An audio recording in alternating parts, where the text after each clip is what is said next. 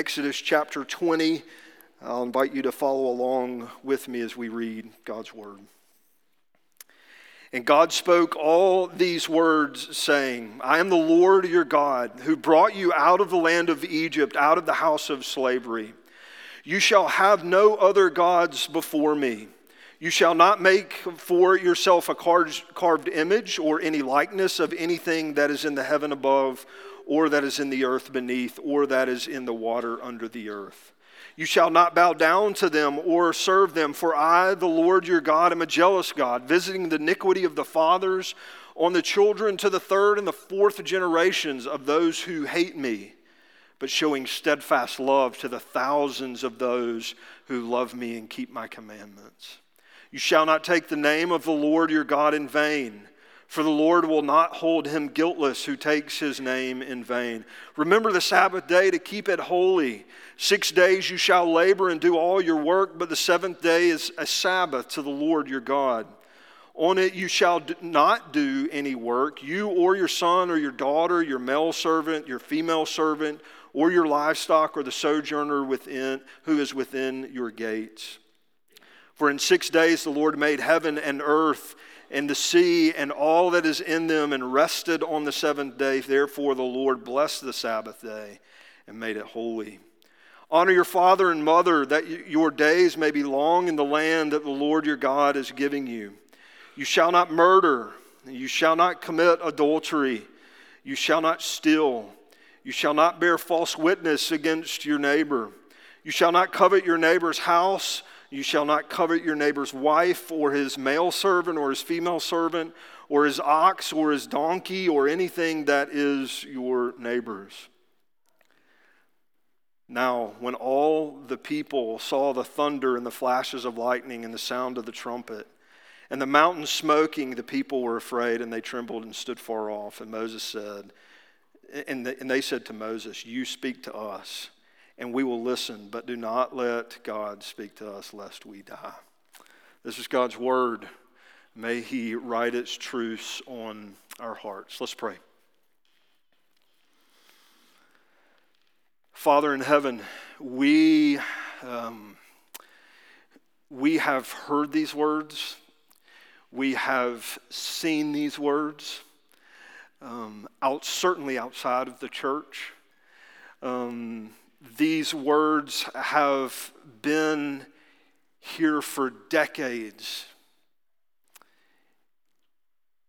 They're truth, they're powerful, they're overwhelmingly life altering, they're beneficial, they're beautiful. And yet, before we even consider them, Lord, we want to say to you, we struggle so desperately to keep them. Uh, it is so hard for us uh, to not only keep these in mind, but practice these in heart. And so, as we come to your word, we come confessing and we come resting in the blood of Jesus and asking that you would take these truths and make them such that they cause us to fall deeper in love with you, Jesus that these words would change our hearts, knowing uh, that your Holy Spirit is at work.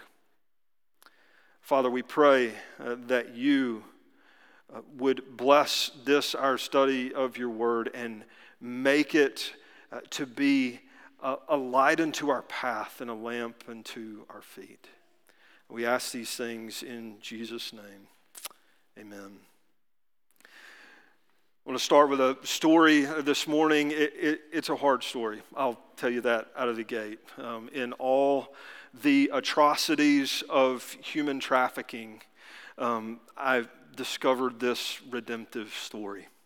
I wanted to share it uh, with you. A young woman uh, was up for auction uh, she was being bid upon, and as the bids continued to climb and grow to what seemed to be exorbitant amounts, um, the young man who finally won the bid stepped forward to address the woman.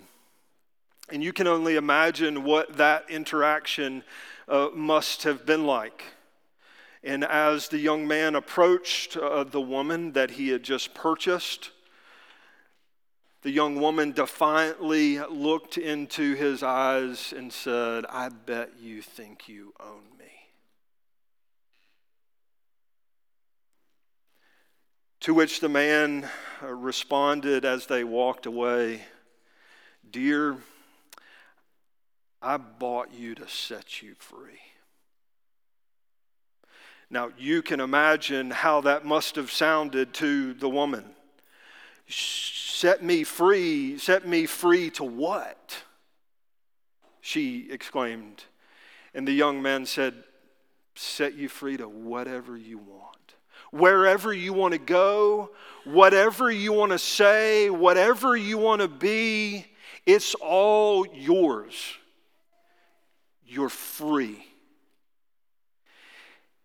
And the young woman said to the man, I, I don't know that kind of freedom. And he responded, Well, it's yours to have, it's yours to take, it's yours to live into. And she said to the young man, I want to follow you. Friends, we live in a day and age where freedom may be one of the greatest things that we hold on to. That we, that we are intrigued by, that we long for. It may be one of the most important aspects of living. But we also live in a time when freedom is defined by trying to live without restraint.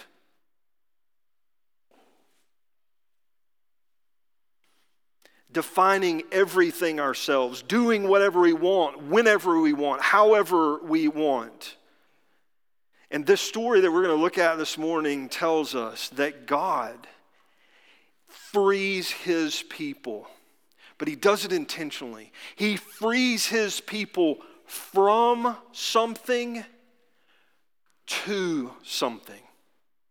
He frees his people from idols to himself so that they want to go with him wherever he chooses. I hope we'll see that uh, in this story that is all too familiar to you. You've heard it probably, many of you have probably heard it since you were a child. Uh, two things I want us to see as we study uh, this passage. Two things I just mentioned freedom from and freedom to.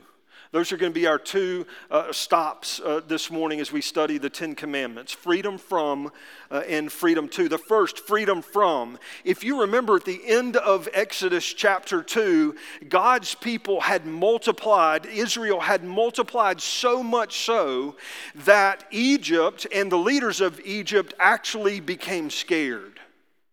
Israel was so great, they feared that there might be some sort of revolt and Egypt would be overthrown. And so you see, early on in the Exodus account, the great oppressor, fear, is taking uh, hold. But God heard Israel's groanings and began to enact this Operation Liberation, if you will. We talked about that last week.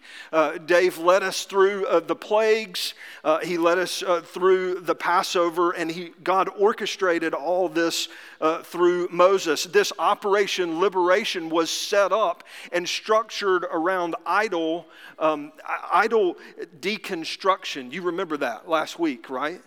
God was targeting idols uh, to reveal that He was the one and only uh, true God. And so He did what uh, to Egypt, to the Pharaoh? He did the inconceivable, right? turning the Nile River, their, their mainstay, their lifeblood, everything uh, that their life centered on, God turned it into blood, and that brought about a cycle a, of undoing of the created order, right? The Nile and flies and gnats and frog, frogs, excuse me, I skipped frogs that affected all these things, livestock, and so on down the line until we get to the 10th plague and the, the, fir, the Pharaoh's firstborn.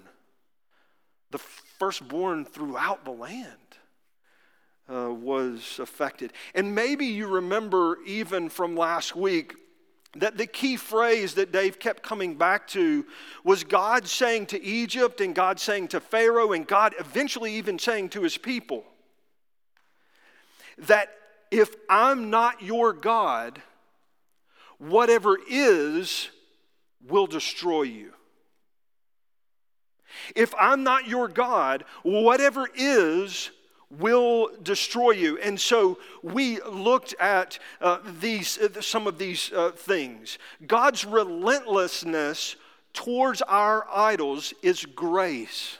Now, we got to stop just for a minute and kind of unpack that because I suspect that a lot of us grew up hearing uh, the opposite of that. That God's got this bend toward, like, gotcha, right? Like caught you in your sin, got you, now gonna punish you.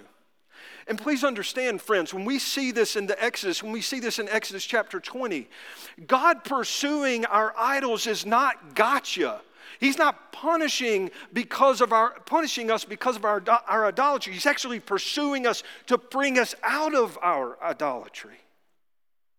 It's a pursuit of grace. And so when we looked at career, and money and comfort and being right in our image.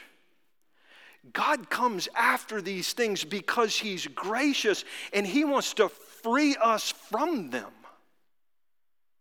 He's assaulting and deconstructing uh, these things because it's, His grace is meant to be freeing us from that which will kill us. Now, you may be thinking, well, that's great, Chad. That has nothing to do with the Ten Commandments that you just read. And I want to suggest to you this morning that has everything to do with it. Because if we misunderstand that grace comes before the law, then we'll never understand what the law is about. We'll never understand the beauty of the law. We'll never be able to see its magnificence and its glory if we don't see that God from the get go set forth that grace is coming before the law. Freedom from bondage and oppression and chaos and sin, the grace of this liberty, this freedom from this idols is the only way we're going to see the grace in what we're freed to. So, freed from bondage, oppression, chaos, sin. Freed to what? Life and truth and love. I want you to look with me if, you, if you've got Bibles in front of you at verses 1 and 2. This is the ultimate rewind uh, for God's people. It's the ultimate rewind for us. You know, when you watch a movie and you get to that point in the movie uh, where the main character says this line that's just a mic drop type of line where it, you see all the whole movie comes crashing together at once because of this statement right? You see the plot, you see how all the characters fit together, you see everything because this line has just been delivered. Well, that's what God's doing. He's about to he's about to measure on the Richter scale and this is how he measures. I am. I am. I am, which for God's people would have been like, whoa, whoa, whoa, whoa, whoa, whoa, whoa, whoa. He's talking about Abraham and he's talking about Isaac and Jacob.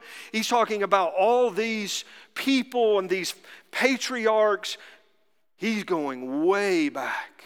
And not only does he not only does he start with I am, but then what's he follow up with? Look at verses 1 and 2. I am the Lord your God. Meaning, I am your sovereign. You are my subject. That has the overtones of creation and creator. And not only I am and the Lord your God, but he continues, I am your liberator from death, the death of bondage, the misery of oppression, and the meaningless of chaos. You see, these next 10 words or these next 10 laws have life altering, worldwide, cosmic effect. Why? Because of the person who said it. Because the person who uh, registered it into history. So, what is it that we actually see from the Ten Commandments? What is it that we actually see from the Ten Commandments? You've probably heard a million sermons preached on the Ten Commandments. And trust me, I feel the weight of that because I'm like, what am I going to say that you haven't already heard? I want you to see three invitations this morning from the Ten Commandments. We usually don't think of the word invitation when we think of the Ten Commandments. I want you to see three invitations in the Ten Commandments. The first is the invitation to what we really want and need. The invitation to what we really want and need, and I'll go ahead and give you the answer it's Him. Look at verses 3 through 11. God is about to show his people that what they really want and need is to be enamored with him in the same way he's enamored with them. Right? Look in verse 3. You don't need other gods who can't love you back. What you really want, what you're really wanting is him. Look at verse 4. You don't want to worship something that can't receive your love and affection and praise. What you need is to worship someone that can not only receive it, but also wants to share it with you. Whoa. Look at verse 7.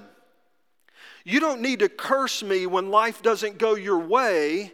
What you want is to see how I'm using these things in your life and in creation to bring about renewal and hope and glory. Look at verse 8. You don't need to go, go, go. I mean, man, you don't need to go, go, go and do, do, do as if that brought some sort of satisfaction and value to your life. Because here's the reality that's what all of your idols demand. Every one of them demand that you go, go, go, do, do, do. And what does Jesus say? What does God say? You need to work and you need to rest in me. You see that? God's inviting his people to what they really need most, what they really want the most, which is him. And so when Jesus responds to the lawyer Pharisee in Matthew chapter 22, it makes perfect sense, doesn't it? What we really want and need most is to love God with everything that we are. And God's inviting us, He's freeing us from sin to love him. It's the same, it's the same invitation he gave to Adam and Eve in the garden. You see, these first four commandments have echoes of Eden. And if you look at verses 12 through 17 with me, it's more the same. You don't need autonomous independence. What we need is to respect authority with wisdom and with honor, especially when it looks like God. Verse 13, you don't need to get angry and therefore hate. You need to trust that I'm the just and the justifier. Verse 14, you don't need someone else's spouse or to even think of the opposite sex lustfully because that person or that union reflects me. Look at verse 15 and 17. You don't need to take another stuff or his or her dignity or even want their stuff. What you need is to be content and satisfied and discover joy in me rather than those things. You see, God has freed his people, he's inviting them, he's inviting us to himself. It's an invitation to fall into the original design with which we were created. to live in the love of God and to live in to live for the love of others. It's not just a it's not just an invitation though to what we really want and need. It's also an invitation to be unmasked. These laws, these rules, these words are an invitation uh, to be unmasked. How do you respond or relate to rules? And th- listen, this, is a, this applies to everyone in this room. It doesn't matter if you're two or if you're 92. Okay? How do you respond or relate to rules? Do some rules apply to others, but they don't apply to you? Do you break rules more often than you keep them? Little ones, if mom or dad say, don't do that, do you find ways to do it unnoticed? Just so you know that that shoe fits both ways, mom and dad. Do you use rules to control instead of bless? You see, what's your relationship uh, with uh, rules? Uh, do you wish there were no rules so that you had no restraint? What would this world be like if we didn't have rules? What kind of chaos would uh, ensue? You see, we need rules to show us how messed up uh, we really are. Rules unmask and reveal our blemishes and our impurities. And when we're unmasked and we see ourselves for who we are, it only enhances the beauty of God's grace. Because He's moving toward people that are unmasked and impure and unholy. And so God's law is an invitation to be unmasked. Being unmasked is uncomfortable, you know that. It's uncomfortable grace when we're exposed and we're left open and we're vulnerable. And yet, it's a vulnerability that we're also, when we're unmasked, we're also invited into another story. That's the third invitation that we're invited into a story. Rules can never be disconnected from the story of pursuing love. As Israel is preparing to enter the promised land, you could find this in the first, uh, first six, seven chapters of Deuteronomy. As Israel is headed into the promised land, when you get to chapter five, God says, Hey, stop. I'm going to remind you of my laws so that as you enter this land, you kind of know what we're headed toward. And so he reminds them of this very passage in Exodus chapter 20, in Deuteronomy chapter 5. And then when you get to Deuteronomy chapter 6, what you see is God saying to every parent, hey, you got to teach your generations these rules. But you don't teach them the rules in a disconnected way from the story. So every time you say, every time you teach your children these rules, people in the Old Testament, Israel, would have thought, okay, but we got to tell the story of the Exodus. We got to tell the story of deliverance and from our bondage.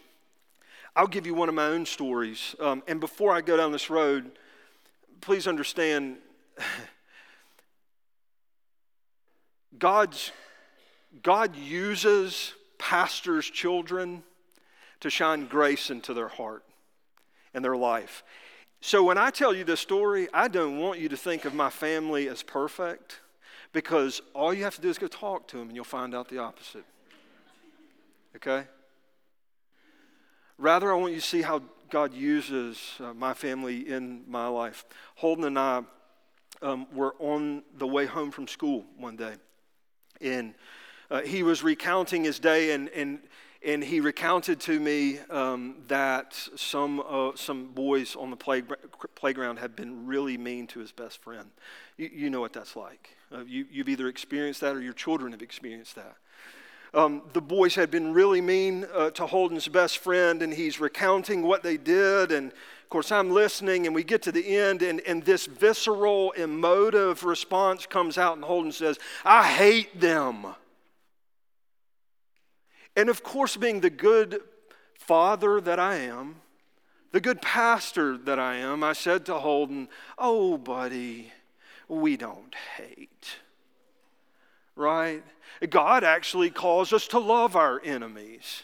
And He tells us that when we get angry and when we hate, that we're actually committing murder. Now, keep in mind, I had no clue that Holden had actually studied this part of the Sermon on the Mount in Sunday school the week before. And so I'm pastoring my son oh so well. He says to me,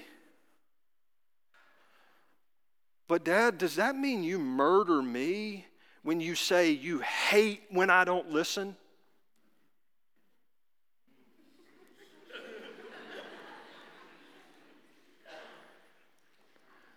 Now, it would have been preferable that I be run over by the vehicle that I'm driving, right? Instead of be driving it. It took me a few miles to kind of regain my composure. And I was able to kind of mutter out some, something like, Man, buddy, it kind of seems like we all struggle with hate, don't we? And as we pulled into the driveway, uh, the Holy Spirit, by the grace of God, through my fourth grader at the time, shined into that truck like I've never seen before. And Holden said, Dad, it's okay. Because Jesus took all the hate so that we can learn how to love.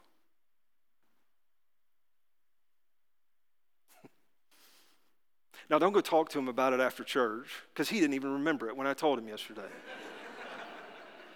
Okay?